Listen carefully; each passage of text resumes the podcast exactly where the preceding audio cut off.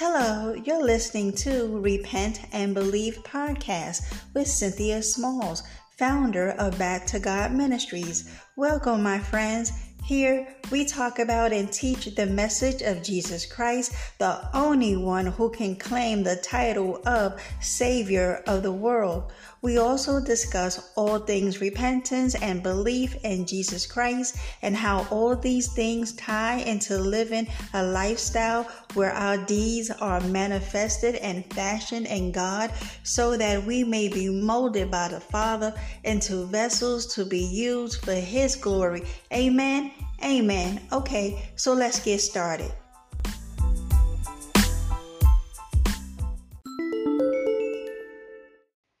Hello everyone, this is Cynthia Smalls.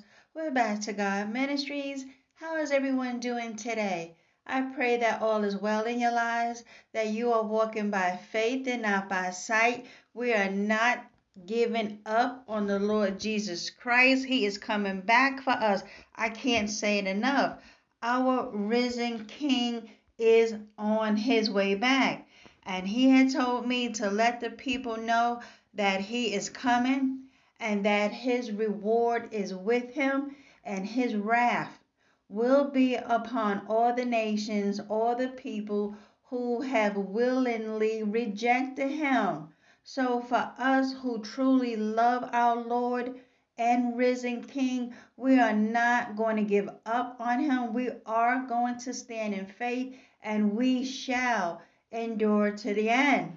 Amen. Amen. Okay, so let's get started. Today's lesson and exhortation to those greedy, fat cat, lion pastors and prophets and teachers and greedy bishops. Okay, listen, as long as God gives me the grace to continue to work in these mission fields, okay, and to let the people know that they have been lying to us. So I am going to stay on this false doctrine of tithing because you see, it's through that false practice is where these greedy apostate preachers have us in their clutches, okay? And listen, all of that is tying into the lust and the greed for money that we have. Now, look, I understand it because I get it. I, too, was once of tither, okay, because I believe the lie that if we give God money, he is going to give us 100-fold back, as if we are investing like they do in the world, like this is some Ponzi scheme that if we only give just 10% of $1 to the Lord, meaning that if we bring him a dime, oh, he's going to give us back $1,000 because if we leave it up to the fat cat greedy pastor who loves to boast about just how God has blessed him because he tithes on the regular and that is why he got the mansions and that's why he got the luxury vehicles and all the vacation trips that him and his first lady, Ladybug, can travel. And so the fact that we don't have such luxuries is because, one, we robbing God, according to them, that we are robbing God, that we are not operating in faith to believe God will help us pay our bills, keep us from being sick, not allowing anything bad to come into our lives because, see, what the pastor don't know, that some of us who are still stuck in sin, okay, God is chastening us. So that is why we get in the trials and the tribulations coming our way. But oh, no, you leave it to the fat cat pastor. It's not because we have not repented. It's not because that we are using his grace as a license to sin. It's not that we have not put away the sins because it's not because of that the reason why these troubles are coming our way. No, It is because we are robbing God, and so therefore we are up under his curse. So we are going to crack open our Bibles today, because you see, it's not enough. Okay, it is not enough to know that they are in fact lying to us. Okay, we need to go into the scriptures for ourselves finally. Okay, finally to go and see the lie that they have been telling us, because according to the word of God, they have been lying on God. Okay, and so that is why, thank you, Holy Spirit, we need to do some investigating for ourselves. So let's go into prayer before we start. Father, in the name of Jesus, we love you. We get the memo that we need to repent, turn from our sins, lay down our wicked ways and lifestyles, and turn to you. Turn to you through your son, the Lord Jesus Christ, who died a horrific death for us. But glory be to God, that wasn't the end of the story. He rose out of the grave. And so that resurrection is what we look to. That is where we put our hopes in, so that one day at the right time, you will send him back. And these lowly fleshly bodies will be resurrected unto new life. And so, Father, our hope is in our risen King. And so, Father, as we study your word today, where tithing and sowing seed is concerned, I ask that you guide us rightly. May the Holy Spirit give us fresh insight and revelation that, Father, they've been lying. They've been lying on you, Father. So help me. Give me the words to say as we walk through the scriptures to see, in fact, it has all been a lie. You would never tell us to put our eyes on earthly things. You have told us we need to look above, that our treasures are stored up in heaven. Amen. And so, Father, may the teaching of this lesson be all of you. May it bring glory to you, Father. Use me. I'm just a vessel. I am low down to the ground, Father. And it is a privilege and an honor to be able to do what you called me to do by your grace. And so, Father, I love you and I love your people. And thank you for bringing and pulling me out of the corruption. In Jesus' name we pray. Amen. Amen. Okay, folks, so we are going to be addressing, once again, the false doctrine of tithing. Okay, because you see, the reason why, according to the pastor, that we have to come to church, okay, because the way that they slow kill us in the spirit with that false doctrine of church membership, and you have to have a covering, and that you have to have a home to go to, as if we don't already have a home. Now, if you look through my catalog, I've already discussed and dissected and exposed the false doctrine of church membership, church home, what else? Pastor coverings, spiritual coverings. Do we need that? The false doctrine of what? I decree, I declare, okay? And what else? Oh, pleading the blood of Jesus. All of those tools, okay, those tricks of the devil is what the apostate preacher used to browbeat us, to beat us in the head, that if we do not come to church, if we do not have a covering, then we are rebels, we are of the devil, and if we don't come into their church, okay, God is mad at us, and the fact that we are not there to tithe. So of course we see where his panic, thank you Holy Spirit, because he panics, okay? He panics every week because he's looking for those ducats in the buckets. Why? Because he's operating in lust and greed and vainglory, and he got his eye on the next wolf in sheep clothing, looking over there at their mega churches, seeing that how they got tens and thousands of goats, okay, because they're not sheep. Goats over there, okay? Yeah, it may be some sheep among them, but there's a whole lot of goats over there because I was one of them. And so he got his lustful, greedy, covetous, apostate eyeballs over there on the next wolf across town, seeing how he got the bigger car this month.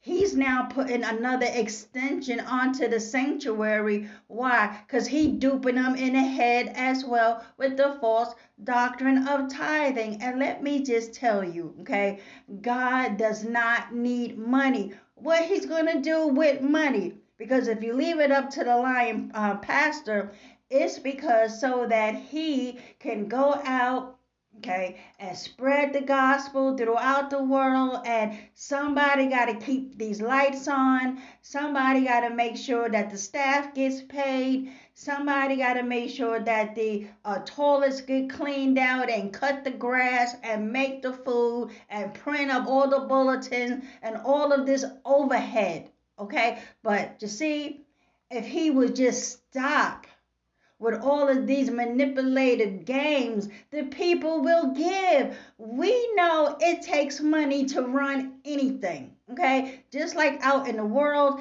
it takes money to run a business and our own households, right? It takes money to run this house. Why? Because the rent got to get paid, the light bill got to get paid, the cable got to stay on. So we get it. It takes money to keep things going. But if you're preaching sound Christian doctrine, if you are holding on to the teachings of the Lord Jesus Christ and what he preached, and he preached on repentance, that if we don't stop it, we shall go to hell, okay?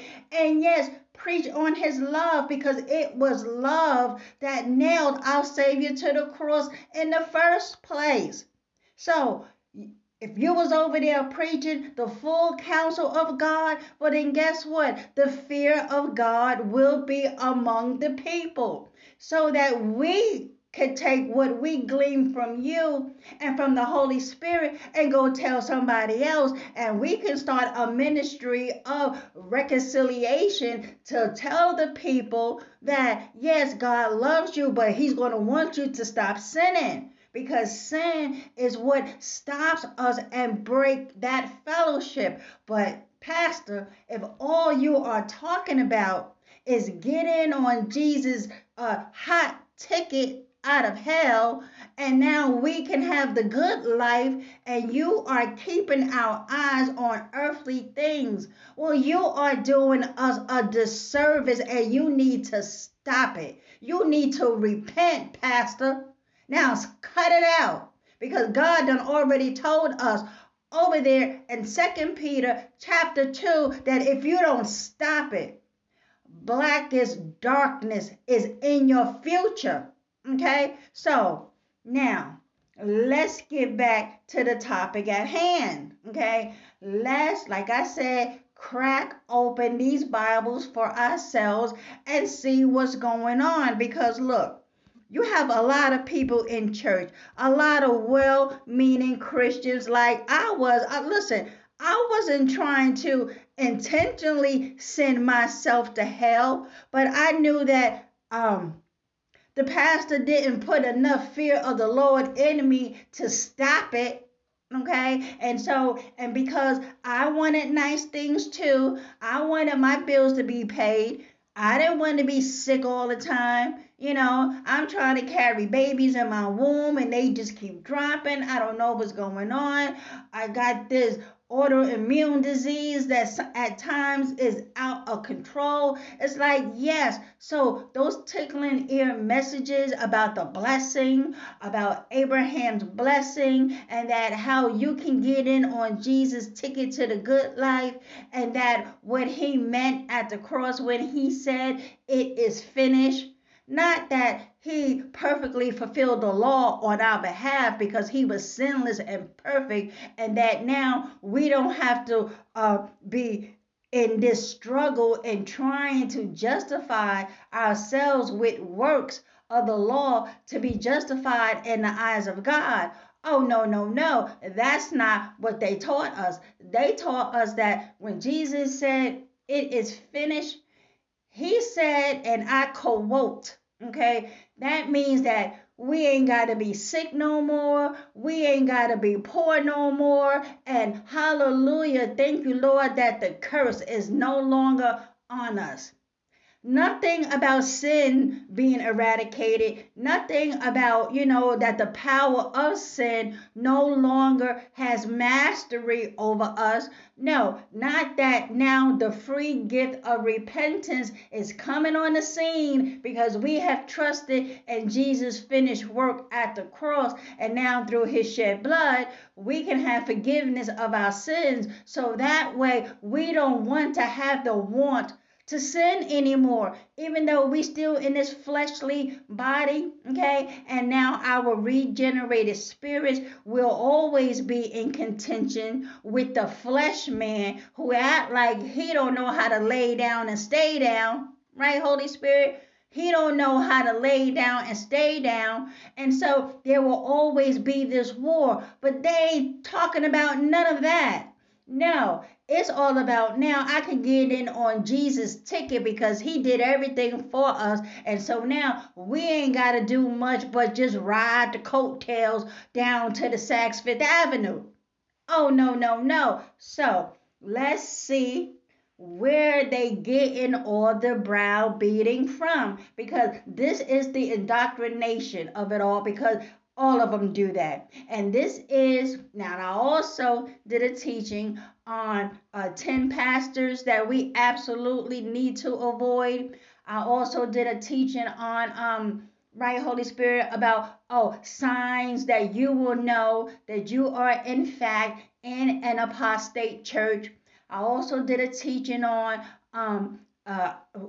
7 signs, I believe, or 14 signs that you are serving a fake Jesus, okay? Because see, let us all be clear, okay? There is a false church, and it is on every single corner just about in America and across the world, okay? Where you have these wolves in sheep clothing, banking on us putting them ducats in the buckets to feed their lavish lifestyles, okay? Because they are the ones that got the big house and the fancy cars and all the money. $20 million, $40 million, $750 million, Kenneth Copeland, really? Meanwhile, we on the bus. Okay, we are riding hoopties, okay, praying and hoping by God's grace that we can get on down to your brick and mortar building so that you can further kill us. No, we ain't doing that anymore. So let's see what they love to twist and massage and browbeat us with, and it is their loving Malachi 3:10. Now, I also did a teaching, because you see, Jesus wants me to put out these teachings so that we can be made aware. Because listen, at the end of the day, it's not about no money. It is about repentance, okay? We need to repent, lay down the sin, leave it alone. Don't go back to that vomit. But if we are not, have teachings, if no one is telling us, okay, that if we don't stop it, we go into hell. And say it like that, hell. Don't be like, well, you know, that the curses are going to be on your lives, that you're going to always have problems. So y'all don't want to have problems, right? Okay, well, then make sure that you tithe. No, tell me, give me some fire and brimstone. You know what I mean? Light my feet with some fire, light it up, and tell me that I will go to hell in my pornography, in my masturbation, in my fornication, in my adultery, in my lying, my stealing, my hatred, my envying, all of that. All of that, if I don't stop it, I'm going to hell. So, back to Malachi 3:10, what they love to beat you in the head with, okay? So, this is where the lie began, okay? Now, I'm going to read the scripture that they put the fear of living God in you, that if you don't bring God his money, then, well, he's going to put a curse on you, okay? So now look, Malachi 3:10. Here we go. Let me first go up to verse 8, because this is what sets the tone for the lie. Here we go. Should people cheat God? Yet you have cheated me. And the King James says, you have robbed me, okay? But you ask, what do you mean? When did we ever cheat you? You have cheated me out of the tithes and offerings due to me. You are under a curse, for your whole nation has been cheating me. Verse 10. Bring all the tithes into the storehouse, so there will be enough food in my temple. If you do, says the Lord of heaven's armies, I will open the windows of heaven for you. I will pour out a blessing so great you won't have enough room to take it in. Try it. Put me to the test. Now, they stop right there. Now, what I just read to you, if you don't have any other understanding about why God was saying this in the first place, you would think that the fact that you don't tithe, okay, and you've been robbing God because you haven't been bringing in them tithes and offerings, and so your punishment is going to be the curse, okay, and their backhanded promise, the fake, phony, greedy pastors, backhanded promise is that, but if you do it, because you see in the word here that God will open up the windows of heaven for you and pour you out this great big old blessing, you ain't gonna have enough room for it. And they stop right there. And then that's when the music starts. That's when the music starts to get you all riled up in your spirit, right? And out come the buckets. Okay, so now, give us a heads up, Cynthia. What did they mean by we've been robbing God, right? Okay, first of all, the way that I just read that, the way how they read it, that's called twisting of the scriptures, okay? Because if they would have given you the beginning of chapter 3 of Malachi, that we will see that it was talking about a coming day of judgment, how eventually the Lord Jesus Christ is going to come on the scene. And if we jump down to verse 6, that segment is now talking about a call to repentance, okay? Because you see, what was happening was that you had the corrupt priests, okay? This is who God was talking to. He wasn't talking to Israel. He definitely was not talking to us, the New Century believers, the New Testament believers in Christ in the 21st century. He wasn't even talking to us. He was talking to these corrupt priests, because look what they were doing. Hold on. Let me go back up here where it says what they was doing.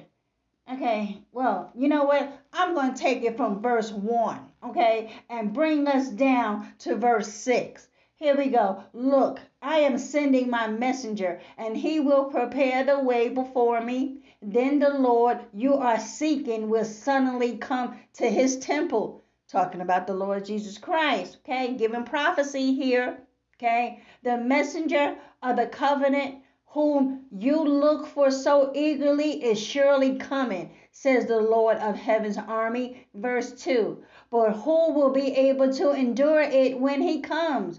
Who will be able to stand and face him when he appears? For he will be like a blazing fire that refines metal, or like a strong soap that bleaches clothes. He's talking about Jesus.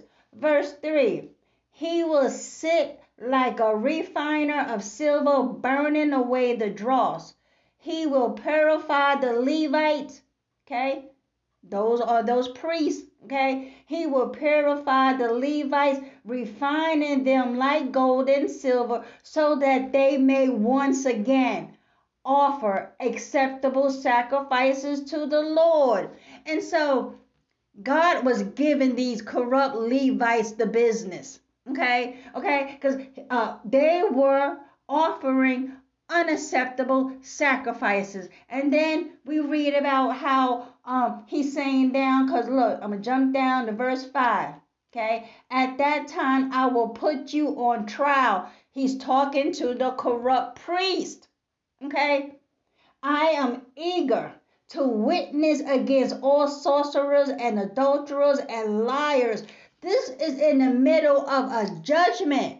Malachi 3:10, thank you, Holy Spirit, is not about a blessing. It's nothing good, if you will, coming out of Malachi 3:10 where your checkbook is concerned. It is not. Okay? He's giving these corrupt priests the business. And then he goes on to say, I will speak against those who cheat employees of their wages, who oppress widows and orphans, or who deprive the foreigners living among you of justice. For these people do not fear me, says the Lord of heaven's armies. Okay, verse 6. He's putting his foot, you know where. Okay, I am the Lord and I do not change. That is why your descendants of Jacob are not already destroyed. Verse 7, giving them the business. Ever since the days of your ancestors, you have scorned my decrees and failed to obey them. Where is he talking about a blessing finna come your way? No, it's by his grace and mercy that he hadn't already destroyed you, corrupt priest. Come on now. So now look, where was I? Right.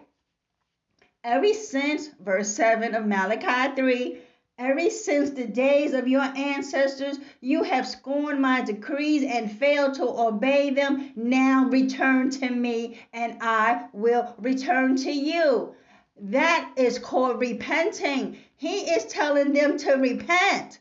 Stop all the foolishness we just read about and return back to me. But oh no, the fat cat pastor, okay, is telling us that sentence right there, now return to me and I'll return to you. They saying that if we give God money on the return, he's going to give it back to us. Not even letting us know that God was giving them the business. And he's telling them, look, y'all better repent and turn back to me. That is what he was talking about when he said, now return to me. He wasn't talking about return the money back to me because you've been robbing me of the moolah, of the cheddar.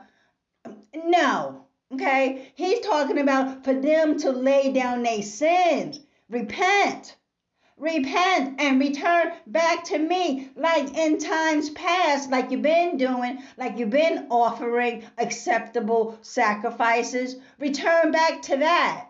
Let's get back. Thank you, Holy Spirit. Let's get back on the good foot. Okay? And then I'll come back to you. But as it stands right now, I'm giving you the business. Okay? Now, look. And here go the corrupt priests, because they act like they don't know, okay? But you ask, how can we return when we've never gone away? Look, the whole backstory to that is that they were saying, what you mean repent? We ain't got nothing to repent about. We ain't doing nothing wrong. What? And this is why they need to get the business, okay? They are actually blind, if not arrogant, to think that what they're doing is good to go, and it is not, okay? Verse 8, should people cheat God, okay? Yet you have cheated me, okay? Now, he's talking about those unacceptable sacrifices, okay? Okay, you are the priest. You are supposed to be, doing these sacrifices on behalf of other people for their sins, when all the while, just like the 21st century apostate preacher who ain't doing right in the eyesight of God, well, they wasn't doing right either. And look, they got the nerve to even ask this, okay? And God goes on to say, but you ask, what do you mean? When did we ever cheat you? You're talking about the arrogance. You got a nerve to talk about how, what you mean to repent? I ain't got nothing to repent about. And what you mean robbing you? We ain't robbed you. I'm telling you right now, God is gracious. Okay, gracious that he didn't just slap them down right in the middle as this was coming out of their apostate throats. Right? Look, and so God is... let me tell you something. First of all, God don't have the answer to no one, but he's going to give them an answer. Okay, look, he says, you have cheated me out of the tithes and the offerings due to me.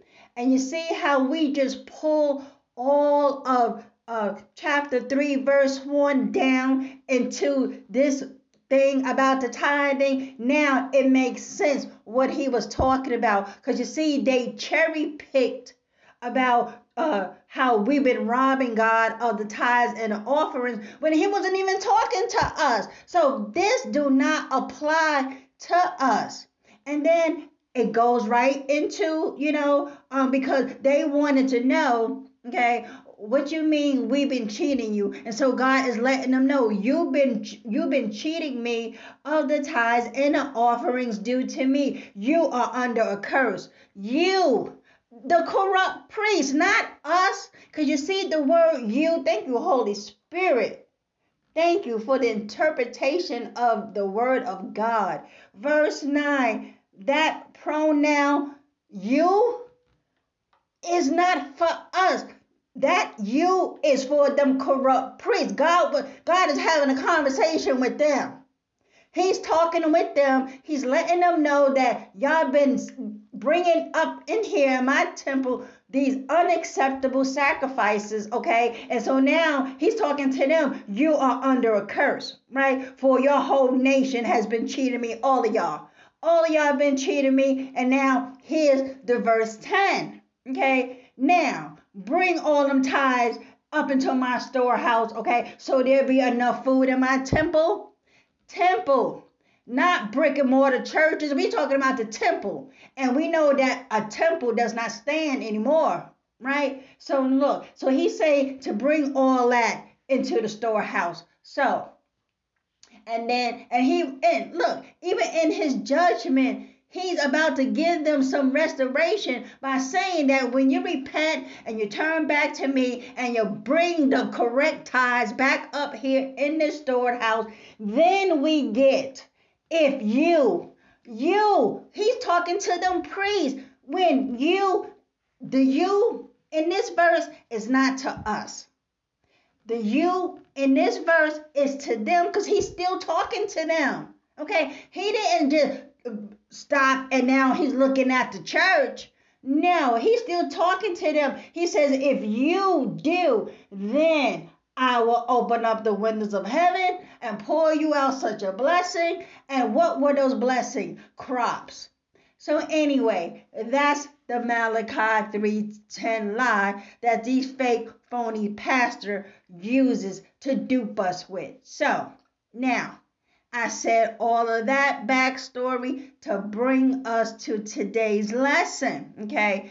12 facts that every sincere follower of Jesus should know about tithing. Now, we just saw here at Malachi 3:10, let's unbrainwash our brains, okay? Come up out of the indoctrination. God was not talking to us. We just saw. We cracked open the Bible, and with the help of the Holy Spirit, he walked us through the context of that verse to see that God was talking to them corrupt priests, and he was saying, you need to repent. You've been robbing me. You need to bring the tithes back in, and if you do so, then I will open the windows of heaven for you.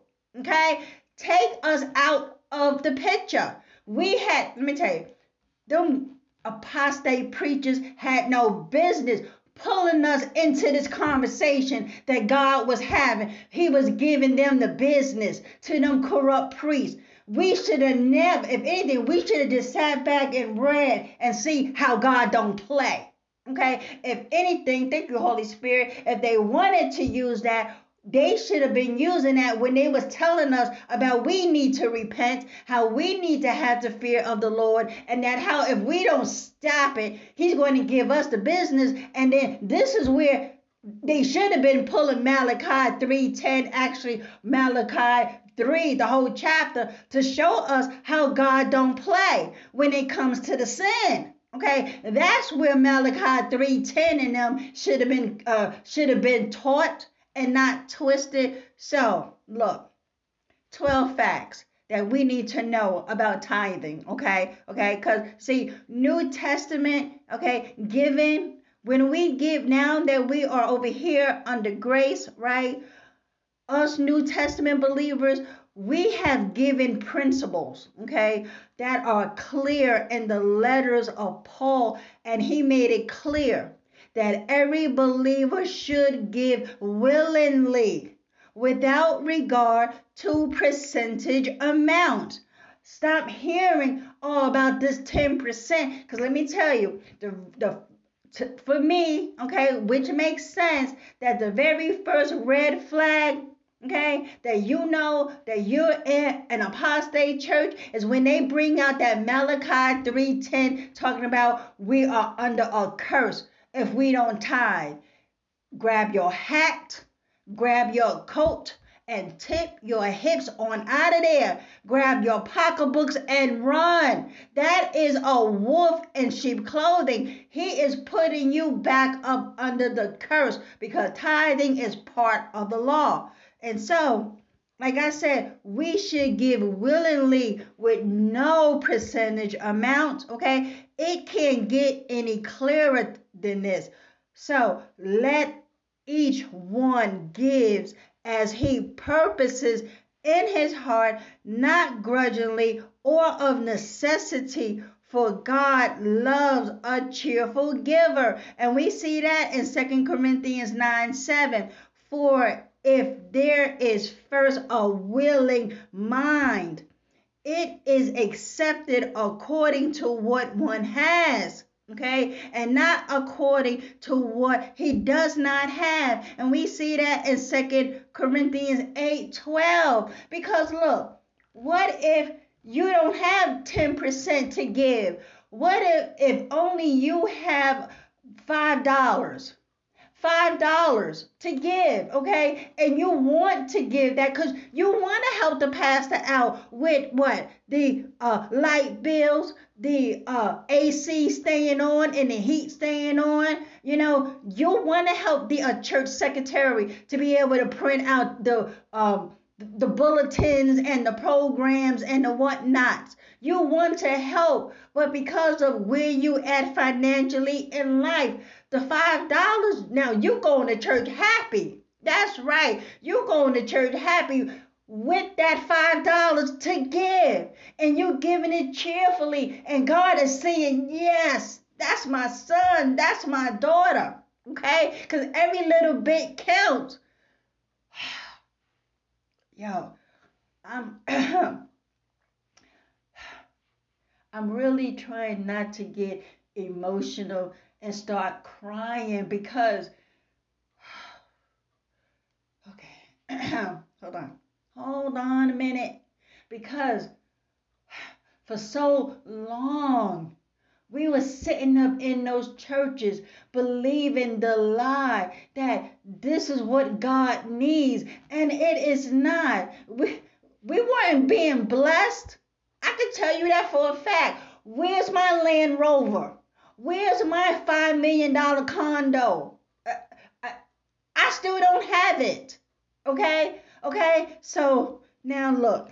Now look, and the reason why it's so emotional for me is because you got people right now who swear to this, that yes, they have to tithe. They have to do it. And let me tell you, for all of y'all who are listening, please share this.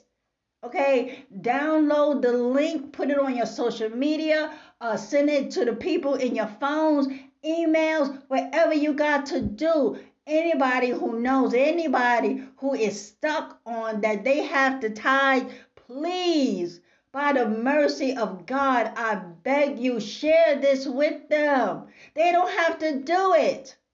They don't. Now, if on their own, okay, if they want to give, let's say, 10%, okay, fine, then they can still do that, but don't do it under the compulsion. Thank you, Holy Spirit.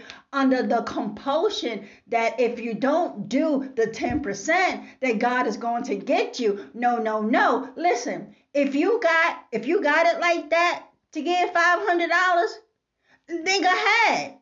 Do it, because out of your heart, cheerfully, out of a willing mind, that you have already set it up in your brain that this is what I'm going to give.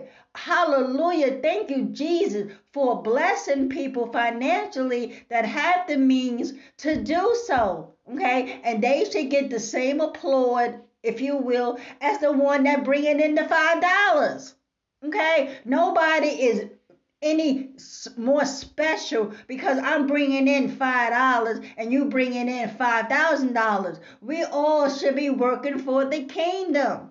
Amen. Okay, so now look, the question becomes that if a person is obligated to pay 10% of their income in perpetuity, okay, it becomes a payment of necessity. And that is what 2 Corinthians 9:7 was saying, that we need to give not out of necessity, not out of grudgingly, like, oh, let me go and give up this money because I don't want God to give me. And so now you're not doing it out of love. You're not doing it cheerfully. You're doing it out of duty. So here you go. No, I'm like, well, then keep it. Listen, if you gotta give me something under them terms, I don't want it. No, so could you imagine God? How much more so God, right? Okay, so look, because if we do it like that, it becomes a payment of necessity and can turn into grudging giving if they can't afford to pay the 10%. So here we go. I'm going to try to close with these 12 facts, okay? And we still in the Bible because I got some scriptures, okay? Okay, so now look, here are some facts that we need to know about this whole tithing business. Number one, okay, the tithe was food, not money.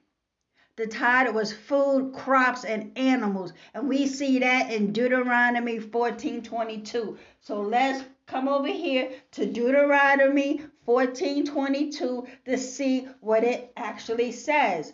It says, okay, and the title of it is The Giving of Tithes, okay? You must, okay, talking to Israel, okay, because see, this is all part of the law, okay? You must set aside a tithe of your crops. Crops. I don't see him saying gold bullions or silver. No, he's saying crops. 1/10 of all the crops you harvest each year. Let me give y'all a bonus on verse 23. Bring this tithe. This what? The crops. Crops.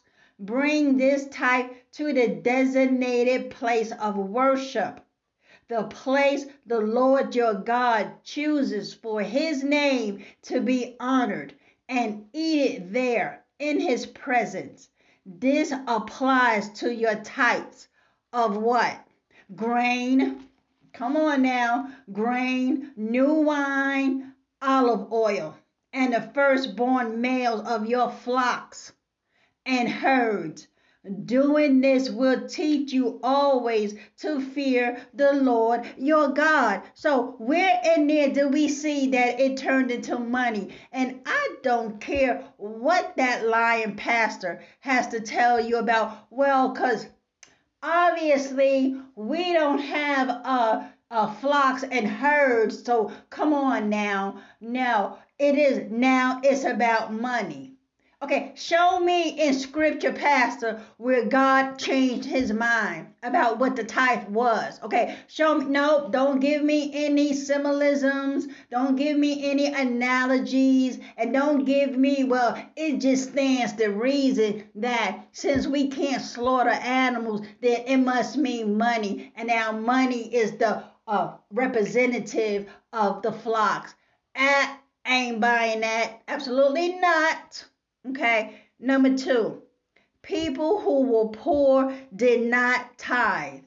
They did not tithe. And just like the person who is willingly bringing the $5, which I'm quite sure they could have used that to get some milk and bread with it. Okay, they poor. And we do not want to exclude the poor from coming in and hearing the word of God. Nor, thank you, Holy Spirit, should we shame them for what they put in the bucket. Okay? Because you see, as many times I done sat up under that wolf in sheep clothing, he made fun of poor people. Oh, he despised the poor. Oh, you couldn't tell him that he's never going to be poor again. And he said, and I keep telling y'all as a witness, he said, I will never go to heaven broke. Oh, you think you're going to heaven? Because you see, that's what we need to be talking about, Pastor. Okay, are you sure? Are you sure? Yeah, well, you need to repent. Okay, so let's look over here in Deuteronomy 14:28. Okay. At the end of every third year, bring the entire tithe of that year's harvest, crops, grains, these flocks, okay, harvest, and store it in the nearest town. Verse 29, I'll give you a little bonus, okay, give it to the Levites. You know, the ones who was supposed to be over there in Malachi 3:10, that's supposed to be bringing the acceptable sacrifices, okay? God is saying to give it to them, okay, who will receive no allotment of land among you, as well as to the foreigners living among you, the orphans and the widows in your towns, so that they can eat and be satisfied. Then the Lord your God will bless you in all your work.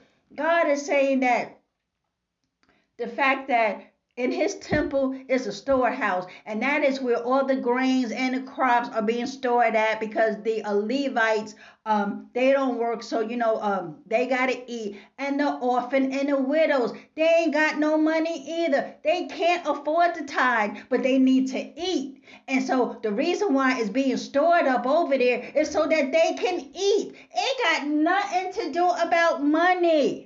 Again, and this is why we need to have lessons like this through the Holy Spirit to walk us through the scriptures to see what this tithing was all about in the first place. We need to get the backstory so that we can keep it all in context as to why they having us tithe. And that is why there is a lot of confusion where tithing is concerned. Some people swear out that we have to tithe, and then you have the ones that say, no, we do not have to tithe. So no wonder there is this massive confusion going on. But we seeing right now, tithing is not for the New Testament believer. We give willingly. We're not saying that we're not going to give no money to the church.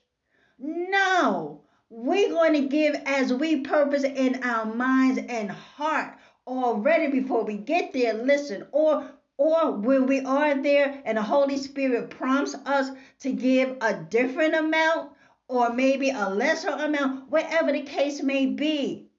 It's no longer that we have to give exactly a 10%. Now, if we choose to give a 10%, then that's on us.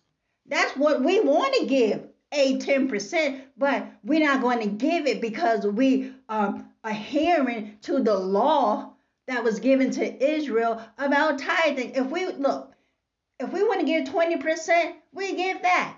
If we really got it like that, if we really balling like that, if we want to give it all, just give the whole paycheck.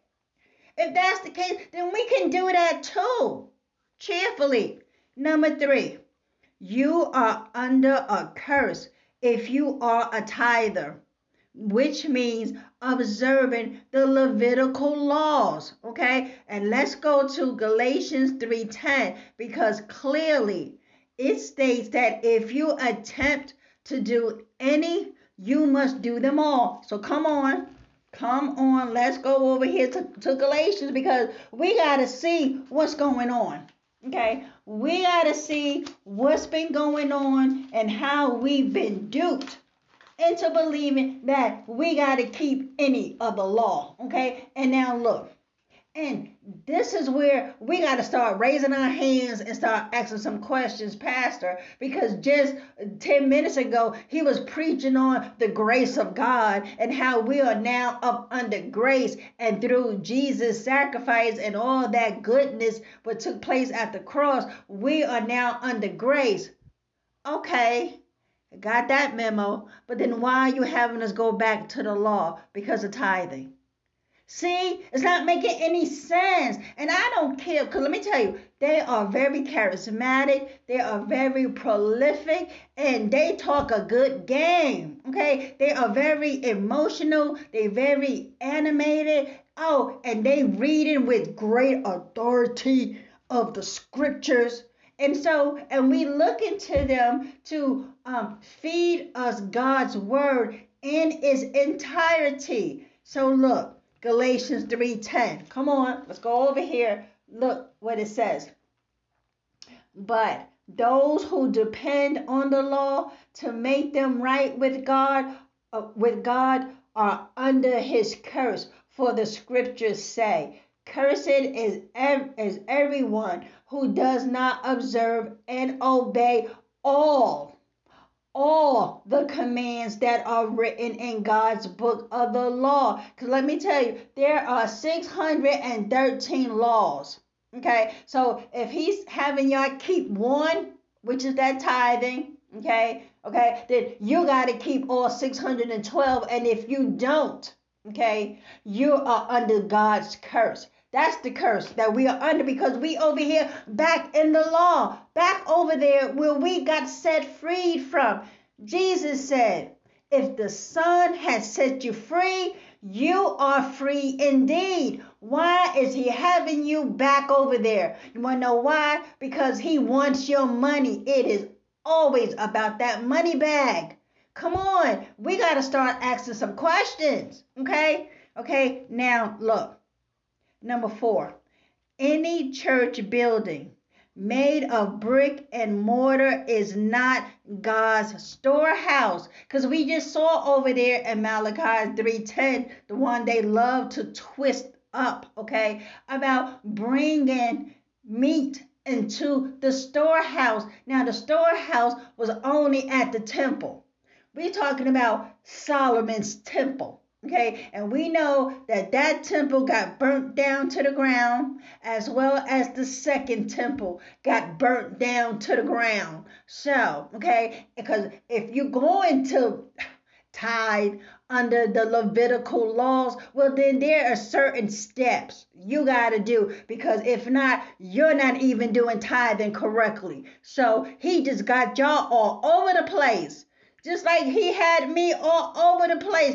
I'm supposed to be tithing, but I'm not even doing that, okay? There got to be trumpets that got to be blown. There got to be animals that got to be slaughtered and burned and eaten. and crops, okay? If you all don't have no farms anywhere, okay? It was about bringing in crops and grains and vegetables and new wines and new oils, all of that. You got to do it perfectly because Jesus did it perfectly. Amen. Okay, so what makes us any different? Oh, what are we better than our master? Oh, so the way how the fat cat lying apostate preacher is telling us how to tithe. Oh, that's the right way to do it? I don't think so. So look, let's go over to 1 Corinthians 16:19. Okay, because there ain't no more temples. There ain't. Dang, because that is where they brought the tithes to, okay? All right, so we ain't got no more temples, so where are we supposed to be bringing the tithe to? Oh, to you, fat cat pastor? Yeah, I bet you do. So now look, 1 Corinthians 16:19. The churches here in the province of Asia send greetings in the Lord, as do Aquila and Priscilla, and all the others who gather in their homes for church meetings. That's where, listen, they think they're so slick, okay? You see, again, I can't say it enough. We need to go into the Bible to see what God has to say about his word, where temples and churches are concerned. For us New Testament believers, okay, we are the church. We are little temples running around meeting together. That is us having church, okay? And if we are going to give anything, okay, listen, if we want to bring someone a bag of vegetables, okay, giving, then we'll do that too. If we want to give someone, you know, our time, okay, then that's part of the giving too. It don't always have to be money, right, Holy Spirit? It don't always have to be about money, but because we got money on the brain, because of the fat cat, greedy liar, and I can't say it enough, apostate preacher, okay, put it into our brains that tithing is only about money. So anytime we thinking about giving to the church, we thinking about money. And you see, that is how programming works, okay? That is how the MKUltra programming works. It keeps telling you something over and over and over again. It keeps making these associations that when we think church, we think money. Come on now. Right? Thank you, Holy Spirit, right? Come on. Every time you think about going to church, what's the first thing that comes to your mind? Now I got to give them some money. Yes, that's why. You listen, we all the same human beings, okay? I thought so the first time out the gate too, like, man, I got to give them some money. All right, yeah. And then you get browbeated with the twisting of the scripture to make us think that, no, God wants the money. Otherwise, we are under the curse. No, so we just saw that church is us. The Bible is clear. It says that, do you not know that our bodies are the temple of the Holy Spirit? We is it, y'all. Okay, that brick and mortar, no, I ain't gonna say the church. No, I'm gonna say his back office where he keeps that safe. That is not the storehouse of God. Don't let him fool you. Listen, thank you, Holy Spirit. The church's bank account is not the storehouse of God. It is not. That is not where you store up your money, never to be seen again. Meanwhile, oh, it's new carpeting coming into the church. Oh, now he has left this church building. He is now building him a 50,000 seat sanctuary on the old plot of this old airport. Okay, so now we're going to go over there, and he really going to beat you in the head with the false doctrine of tithing over there, because see, now it's more bills over there that got to be paid. Okay, number 5, anyone attempting to be justified by tithing is alienated from Christ, and you have fallen from grace. And we can look at Galatians 5:4, because you see, we are talking about excuse me, Oh, I should have brought me some water. Okay, we're talking about 12 facts that every sincere follower of Jesus Christ, our risen King and Lord, should know about tithing. Okay, now number 5. Now let's go over here. Come on, because we breaking open our Bibles today. Okay, we're going to bend these pages. Galatians 5, okay, and we will see how by if we try to keep any other law and how we are alienated. Now look, okay, now chapter 5 of Galatians, okay, the heading for that is freedom. Freedom in Christ, okay, not being slaves to the law anymore, but freedom in Christ. Now, I said what? Galatians 5:4. But guess what? We're going to start at verse 1, okay? Because you know how we must keep everything in context, okay? So now look, Galatians 5:1. So Christ has truly set us free. Now make sure that you stay free and don't get tied up again in slavery to the law. Come on. How clearer can Paul be? He's letting us know Jesus set us free from the law. I'm going to say it again. Jesus set us free from the law. And one of the laws were tithing. Tithing as well as Sabbath keeping. Because you see, you can't tell some of y'all that we're not supposed to keep the Sabbath. The Sabbath was also part of the law. You had to sacrifice. You had to blow trumpets. All of that. Jesus Christ is now our Sabbath. Over here, everything goes through, revolves around Jesus Christ and Him crucified. Our resurrected King set us free from all of that. We can still rest. Listen, okay, because the Sabbath, right, was all about resting from your works, right? Okay, rest, but do it over here in Christ, because if you're resting over there under the Levitical Sabbath, you got to do some other stuff, okay? That means absolutely no work at all. That means checking emails. That means checking the mailbox. That means cooking, cleaning, whatever it is that you got to work at. I don't care how small or great. And you got to sacrifice some animals. Unless you all got some bullpens around here, you're not even keeping the Sabbath. Just like you're not even doing tithing correctly. So come on, we see right here. Crack it open. The Bible makes sense. And when it don't make sense, it's because you're not reading it for yourself. And you are listening to lies from the apostate pulpit. Look, we've been set free. Okay, I don't care what you say. Because see, look, at this point, I got to take this stand of boldness to let the church know, I don't care what you say. We don't obey the law. Yes, the law is holy and is good and it is righteous, but it was a shadow type. Pointing to Jesus. It was pointing to Him to come. And guess what? He came. And guess what? He fulfilled every jot and tittle of it. He didn't do away with it, because those who don't want to come to Christ, guess what? This law, especially them 10 commandments, oh, they're going to testify against you once you drop the bodysuit. So look, verse 1. I'm going to say it again. So Christ has truly set us free. Now make sure you stay free and don't get tied up again in the slavery to the law. Verse 2. Listen! Exclamation point. Paul is screaming. Listen!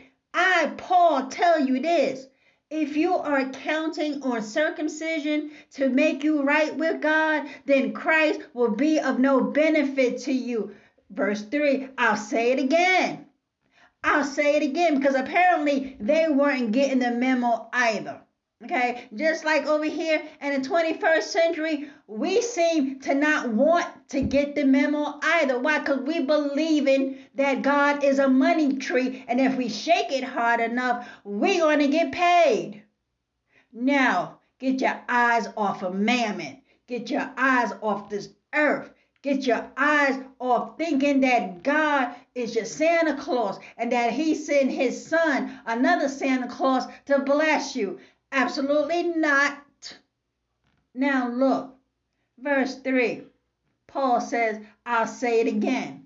If you are trying to find favor with God by being circumcised, you must obey every, not one or two, every regulation in the whole law of Moses. Glory be to God. He can't say it enough. He just said, by inspiration of the Holy Spirit from the throne room of God in heaven. I'll say it again. If you are trying to find favor with God, meaning that if you're trying to get on God's good side by giving him your money and that how he going to give you some money back, it ain't going to work. No, because you are back over there in the slavery of the law. And he says that if you're trying to do that, okay, well then guess what? You must obey every. EVERY people, every regulation in the whole law of Moses, all 613, and who knows how many other, I think I've read or was taught something like those lying Pharisees, right? They was heaping on more commandments and traditions of men on top of the people, and it was something like some extra between 300 to 500 extra commandments. You can't keep them all. You can't even keep the two that you're trying to hold on to, that tithing and that Sabbath keeping, because you're not, I can't say it enough, you ain't got no bulls and you ain't got no farms that have grains, right? And now look, verse 4. For if you are trying to make yourselves right with God by keeping the law, well, guess what? You have been cut off. You have been cut off from Christ. You have fallen away from God's grace. Thank you, Holy Spirit. God giving us his grace in the person of the Lord Jesus Christ. It is now through grace. We are under a new dispensation, people. We are no longer under the confines of the law where we have to keep all its regiments, all of his commandments, all of his requirements, because otherwise there's a penalty. But guess what? Jesus took the penalty for us already. Even though he kept every law, every commandment, every ordinance, everything, he died a sinner's death. He took it all. Because if that's the case, then he didn't have to go through all of that. If you're trying to keep on to the law, come on now. He's your Christ. He's your Lord and Savior and Master. Why are you trying to keep killing him? He died once for all. No more sacrifices is needed. It's done. That is why we don't tithe, because we need to sacrifice. He was the last lamb slain. There is no need for a sacrifice. So even if you wanted to, here we go back to the slavery of the law and go get you some lambs and bulls and rams and all that so that you can keep it correctly, then Christ died for nothing, because the Bible calls him the last lamb slain. Glory be to God. Number 6. Okay. Things that we need to know about tithing. Okay. Number 6. All pastors spend the tithes and offerings on their excessive living and personal pleasure.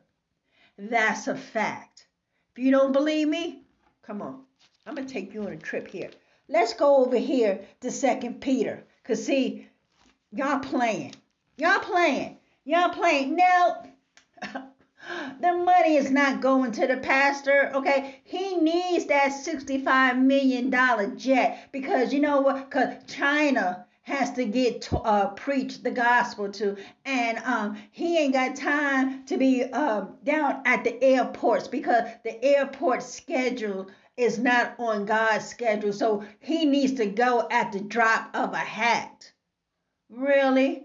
Okay, let's see what 2 Peter got to say about your pastor who needs to jet set. Okay, now look, here we go.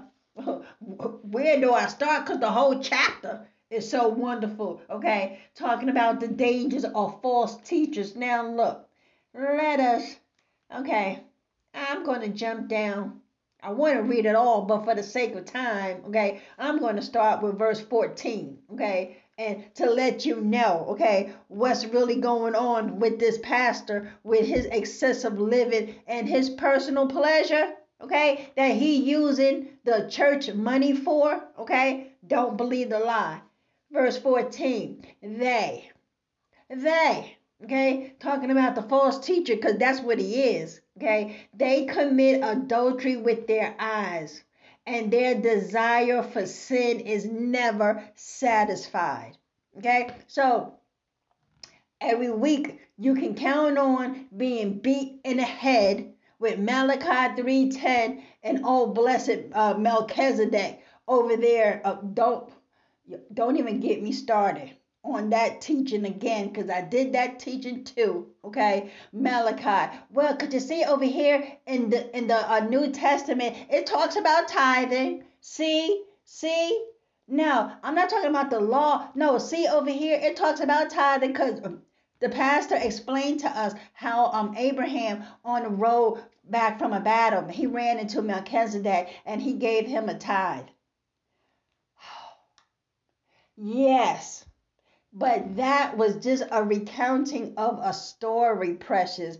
That didn't mean that what the fake apostate preacher should have done was create a whole doctrine of devil about tithing in the New Testament. The book of Hebrews, the writers, was just telling us what happened. How Abraham, yes, on the way back from a battle, ran into Melchizedek. Melchizedek gave him a blessing. And because since the 12 tribes of Israel was going to come out of Abraham's loins, and the fact that Abraham gave him a tithe, and so that through his loins, the Levitical priesthood, okay, remember those corrupt priests, okay, they came out of Abraham's loins, and that they were going to be in charge of the tithe, right? And so, and through them, that they going to bring the tithes over there into the storehouses. And so the writers of can't say it enough, Hebrews was just letting us know what happened, and the whole focus of them even talking about Malachi and Abraham in the first place was they were talking about Jesus, that how now Jesus is our high priest, okay, how his blood now covers us, and how our sins are forgiven, and how he's the high priest. No longer our sacrifices are being made, and so they were saying that how like Jesus now in the order of Melchizedek, and because very little is written about Melchizedek, the writer was giving us this story about how Father Abraham, and we all know how great Father Abraham is, and so how he just ran into him, gave him a tithe because he blessed him, Melchizedek blessed him, and then they was talking about tithing a little further about how through his loins, Abraham's loins, that the tribe of Levites will come through his loins, and God has appointed them to be the priests, and that's to whom we give our tithes to. That don't mean now a whole doctrine of tithing is created over there in the New Testament. Absolutely not. So look, getting back to why you feel the pastor needs all this money, okay? So now look, where was I? 2 Peter 2, verse 14, they commit adultery with their eyes, and their desire for sin is never satisfied. They lure unstable people into sin, and they are well trained in greed.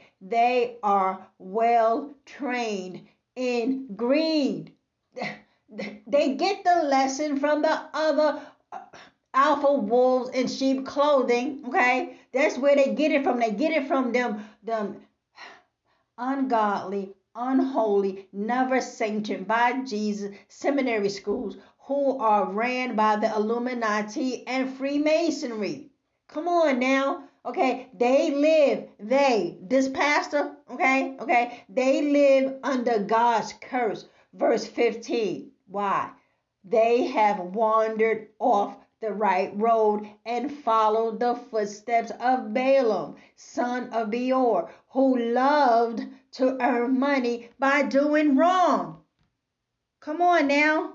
Come on. That is why we have to read the Bibles for ourselves, especially where it talks about how we are free from the law, how we are now up under grace through the wonderful work of Jesus Christ on our behalf, and what we need to know about these false prophets and teachers and greedy pastors, because if we stay up underneath them, we too shall share, okay, in their destruction. And let me tell you something. It's bad enough that if I don't stop it, I'm going to hell. But I daggone sure it's not going to hell while that fat cat greedy pastor had all his pleasures taken care of in this lifetime. For now, us who we trying to live right to end up still in the lake of fire? I don't think so. Number 7, okay? In the book of Malachi 3, like we just read, okay, the prophet of God was speaking to the priests, not the Israelites. Number 8, you are not an Israelite by blood or genealogy. So why are you keeping the law? Look, listen, unless you could, okay, by records, not hearsay or not the false cult, the Hebrew Israelites, okay? Not them telling you that how you are black people, how you are really the lost tribes of Israel. No, it can't be proven. They can't even prove it about them own selves, okay? Okay, that group is nothing but racist and sent by the devil to cause divisions and racial unrest. Okay, so now look, okay, you are not an Israelite.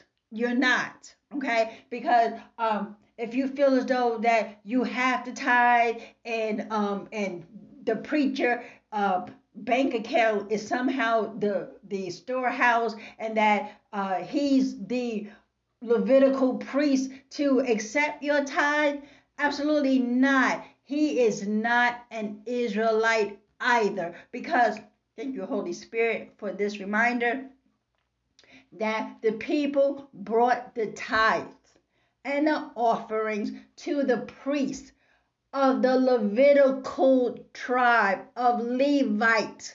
That pastor sitting up there is not from the tribe of Levites. We have no business bringing him a tithe in the first place. Now, love gifts. Yeah, money to help whatever that needs to be done at the church. And he says, listen, we have a need, people. We need to send these 15 young men and women out into the mission fields. So we need to get some plane tickets for them, or hotel stays, or whatever it is. So as a group, as the church, as the body of Christ, we come together and we cough it up out of love, okay? But he is not the priest of the Levitical tribe of Levites. So we don't bring no tithes to him, so he is out of order and in violation of the scriptures. Come on, people. This is why we need to, I can't say this enough, crack open these Bibles to see what's going on about this money and about this tithing and about these priests and about the storehouses and what heavens are going to be opened up. Who was God talking to? Why he was giving them the business in the first place? Okay, number 9. Okay, I'm finna close, y'all. I'm finna close. Number 9. There is no longer one temple, where the Israelite priests gave offerings to God for their sins. Those who accepted Jesus Christ as your personal Savior from sin are the temple of God. And we see this in 1 Corinthians 3:16. So come on, let's go over there. Come on, because we need to set our eyes on the truth. On the truth, because we're doing things correctly by bringing this pastor, who is not a priest, from the tribe of Levites, a tithe. And that church is not a temple. What I say? 1 Corinthians 3:16. Let's get to it. Where we at? It's 16. Here we go. Okay. Talking about how we are the temple of God. It said, don't you realize that all of you together, all of us, the body of Christ together, are the temple of God, and that the Spirit of God lives in you. He lives in us. We are the temple. No more is there a brick and mortar temple. Now, man on their own went out and created these brick and mortar buildings called churches. Okay, fine. Okay, maybe not everybody wants to meet up at anybody's houses like they did in the first century. Church did, meeting down at Chloe's house, meeting over there at Priscilla's house. Okay, fine. So man on their own went and erected buildings, put a sign up front talking about church. We all come down here on the pagan Sunday and come down here and we're going to worship the Lord. But when you come, you make sure that you bring some money, because I got to keep these lights on. And you better do it. Otherwise, God's going to curse you for that. And that's why you're having all those problems in your life. Absolutely not. Okay. Number 10. Jesus Christ did not come to abolish the law, but rather to fulfill it by living a sinless life and dying on the cross for the sins of the entire world. And he said, "It is finished." John 19:30 means he fulfilled the law. Don't let that lying preacher talking about, now you don't have to be sick no more. You don't have to be broke no more. Now we can get in on Abraham's blessing. If you don't sit down somewhere, matter of fact, get off the pulpit and come sit down here with us and let the Holy Spirit walk us through the scriptures, because you got it wrong, pastor. Number 11. Modern day false teachers can start a church organization without any federal or state regulations and begin teaching this tradition of men and false doctrine without any scrutiny whatsoever. And that is why they take advantage of that. Okay, that's why they can beat us in the head. Ain't no regulation over tithing, how much by law we need to give. There is a separation of state and the church. And they use that to their advantage to tell you and feed you with whatever lie that would get you to cough up the ducats. Okay, they need to stop with it. And yes, tithing is a tradition of men. It is a doctrine of devils. God never said nothing that over here in the first century, the 21st century, that we need to tithe money. Okay, he mentions nothing about tithing. He mentions giving cheerfully. Not out of necessity, not out of compulsion, not out of manipulation, not out of browbeating, but cheerfully out of your heart, wherever you now want to give. If you want to give $1 million, give it. If all you got is $1, you bring that and God will bless the works. He said he will bless it. Because then everybody will get to hear what you hear, the full counsel of the word of God. And in closing, number 12, okay, because we was talking about the 12 things we need to know about this tithing, because we think we got to do it, and we do not. Let me get a trumpet out. We do not have to tithe. So if you want to know, do we have to tithe? No. No, we do not. What we do is we give.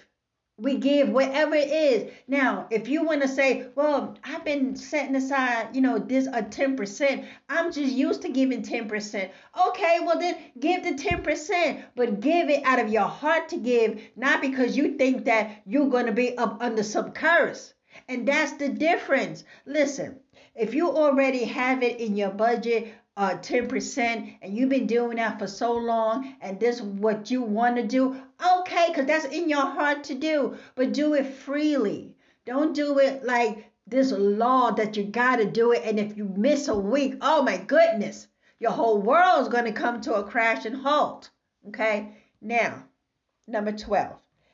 If you are not serious about your salvation in Christ and commit yourself to being a student of the scriptures for yourself, you will be taken for a ride, just like I was, okay? You will be taken for a ride with this false doctrine that has emotionally, that's why I was finna cry about a half hour ago into this teaching, because it is emotional that they've been lying to us, putting us back on that broad way, back to hell. So what? So you can live high off the hog? And that's the truth of the matter. Not that you're trying to get the gospel out. Not that you're trying to win lost souls over there in Africa and China and Russia. No, it's just so that you can live fly. Word, really, Pastor? Because the Bible just told us over there in 2 Peter chapter 2, about all the sin that you're in, and you're running after Balaam, you're running after that mega church pastor down the road that's raking in the dough, and so you two gonna follow suit. Also, you can look good and smell good and feel good about your sin, and you're coming up there in the church week after week, boasting, dressing, looking so good, and how we back there barely could stitch two pieces of cloth together to get on down to the church to look presentable, okay? And you up there with your Gucci shoes on and your Gucci belt and your Rolex watches, coming up there with your unscriptural, unbiblical armor bearers, like as if they are the men in black, and your first lady up there, which is again unscriptural. And there's nothing biblical about that, exalting the wife. First lady? No, Christ is first. See, over there in the world, they got the first lady, the president's wife. We don't bring nothing in the world over here to the church. And she's sitting up there with her big old hat on, with her $2,000 dress on, making a scene of herself. I mean, just the... over the top, over elaborate, and half of them, truth be told, looking like a Jezebel with these tight booty skirts on and those 5-inch stiletto heels on and all of this hair just whipping it, flipping it back and forth. Come on now. With her $300 handbags. Meanwhile, I'm bringing a Walmart shopping bag. Come on now, stop it. And you see, and this is where it gets so emotional that it damages us. It damaged the masses. Okay? We are being shipwrecked in our faith because we don't see the money that we have been putting into the buckets, and we have yet to see any money. But I know what we do see, though. Oh, we see that pastor coming up with the current year that he's living in SUV though, okay? We seeing how he's coming up there with the gold necklaces and the gold bracelets and the gleaming diamond watches. Oh, and the pinky rings. Yeah, we see all of that, hoping and praying that this week, oh, I'm going to have big faith for God. Oh, I'm having big faith this week because I need to get a bill paid. Heaven forbid. In closing, my people, let me leave you with this. No, we do not tithe. No, nor do we have to do it. That is a lie from the pit of hell. Okay? And Jesus did not send that pastor. If he's having your tithe, he's apostate. He has fallen from grace. The tithe will forever be food in the Bible that is eaten, and there is no mention of gold, silver, or any form of money being tied to the Levites or the priests. Notice also that the tithe command was only given to the children of Israel and not to the new covenant believers. Okay, in Leviticus 27:30-33, and I will leave you all with this, okay, because you see, God's biblical tithe is always crops and livestock.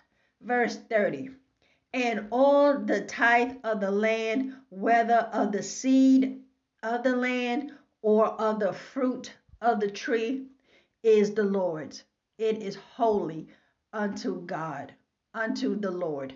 Verse 31, and if a man will at all redeem all of his tithe, he shall add thereto the fifth part thereof. Verse 32, and concerning the tithe of the herd or of the flock, even of whatsoever passeth under the rod, the tenth shall be holy unto the Lord. Verse 33, he shall not search whether it be good or bad, neither shall he change it. And if he change it at all, then both it and the change thereof shall be holy. It shall not be redeemed. Glory be to God for your word. Amen. He's saying that the tithe is always, will always have been about the fruits, the grains, the herds, and he said the flocks. It was never about gold or silver or money or coins. It was never about that in the first place. And so with that, my people, I'll let y'all go. I pray through our Lord and Savior Jesus Christ that teaching has been made clear and concise. We do not have to tithe. We new covenant believers in the Lord Jesus Christ, we give cheerfully out of our hearts whatever it is that we have to give. And we do that because we know the pastor got to get paid. The lights got to stay on. If there's a mortgage on that building, that got to get paid every month. We get that. We're not saying at all that we don't give no money, because we know it takes money to run a ministry. We're not dumb, pastor. Okay, you think we are, but we are not. We love Jesus. We don't love you more than we love our Lord. We appreciate that if Jesus did in fact send you, we appreciate his gift to the body of Christ. Amen. And with that, people, I'll let you go, Lord willing. Until next time, I speak to you all soon. Bye for now.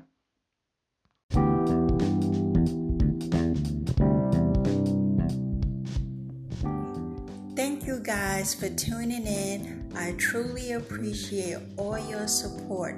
Until next time, I'll be talking to y'all soon. Bye.